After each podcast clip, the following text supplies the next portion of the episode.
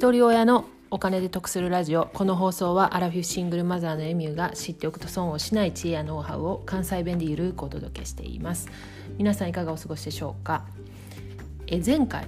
シャーデン・フロイデという社会心理学に基づいて妬みや嫉妬が共同体に必要な感情である。ただそれを自身が理性でどのようにコントロールするかがポイントだというお話をさせてもらいました。このシャーデン・フロイデなどの心理学を熟知して巧みに利用しているのが国を動かす政治家です。ちょっとねこういうと怖く聞こえるかもしれないんですけれども国民の心理を知らないと国を動かすっていうのはやっぱり大変なことなんでもちろん悪いことばかりではないんですけどね。アメリカのトランプ前大統領はこのシャーデン・フロイデをとてもうまく使った一人です。あいつらは不当に得をしてる。俺たちの富を狙ってる。排除しろ。と誘導して大統領の地位を手に入れたとも言われています。このような心理学や脳科学の知識を持っていると社会の見え方見方が変わってきます。例えばタバコのパッケージには体に害がないことを表す注意文が書かれてますよね。あの海外のタバコにはねタバコの害によってこんな姿になるよって言ってベッドの上で呼吸器をつけた痛々しい写真とかあの未熟児のね乳児の写真とかがタバコのパッケージに載ってるんですよね。これは国が少しでも喫煙者を減らすためにわざわざ表示させているって思ってらっしゃる方がこの配信を聞いてる中にどれくらいいらっしゃるでしょうか実はこういう表示によってタバコの売り上げは上がるという話もあります。あのよくイライラするとタバコを吸うって言うんですけれどもハーバード大学の研究によるとタバコを吸うことに深く関連している感情は悲しみだそうです。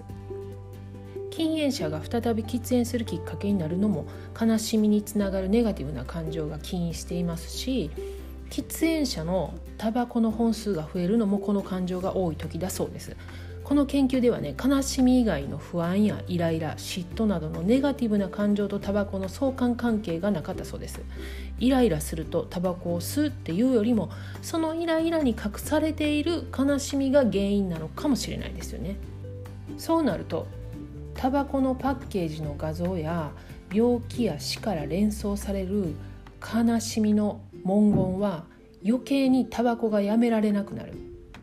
タバコの量を増やすためのマーケティングだと勘ぐってもおかしくはないですよね。こういうことも知識を持っていることで見え方が変わってくる一つです。皆さんもご存知の通りタバコやお酒など人がなかなかやめられない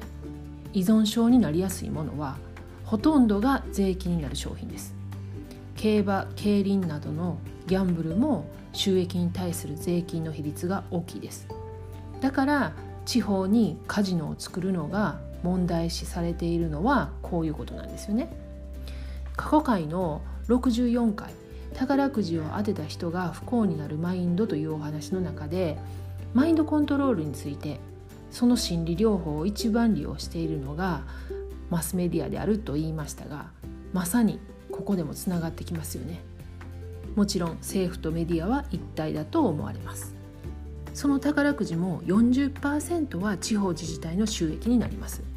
宝くじの分配金は売上の46.5%なので1000億円の売上が上がったとしたら465億円が購入者に分配されます。例えば5万円を銀行に預けていてもほとんど利子がつかないのは皆さんご存知ですよね。じゃあ株などの投資をすると仮定した場合5万円の株を購入してすぐに2万5千円になるとしたら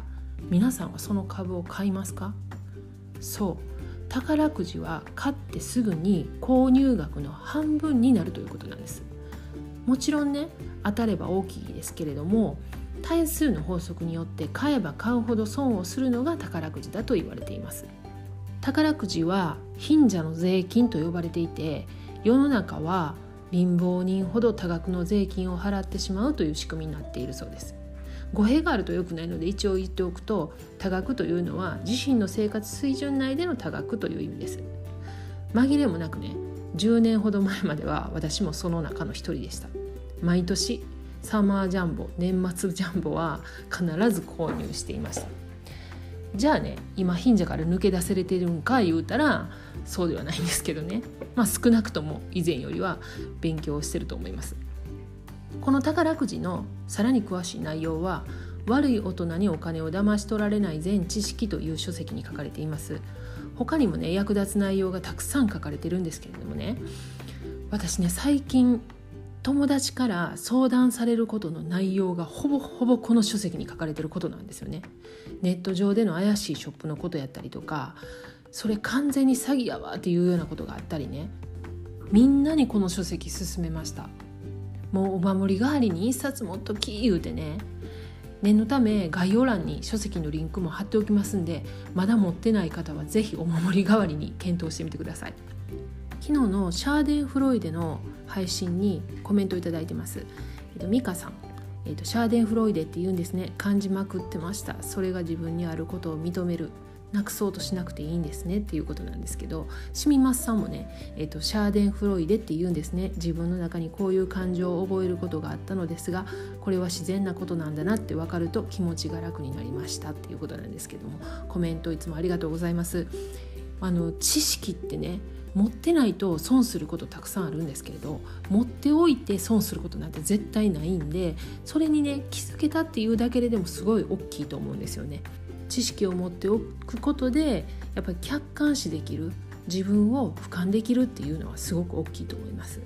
私も知らなくて苦しんだことたくさんあるんで、まあ、こういったことで皆さんのお役に立てれば幸いです。では最後までお聴きいただきありがとうございました。今日も笑顔で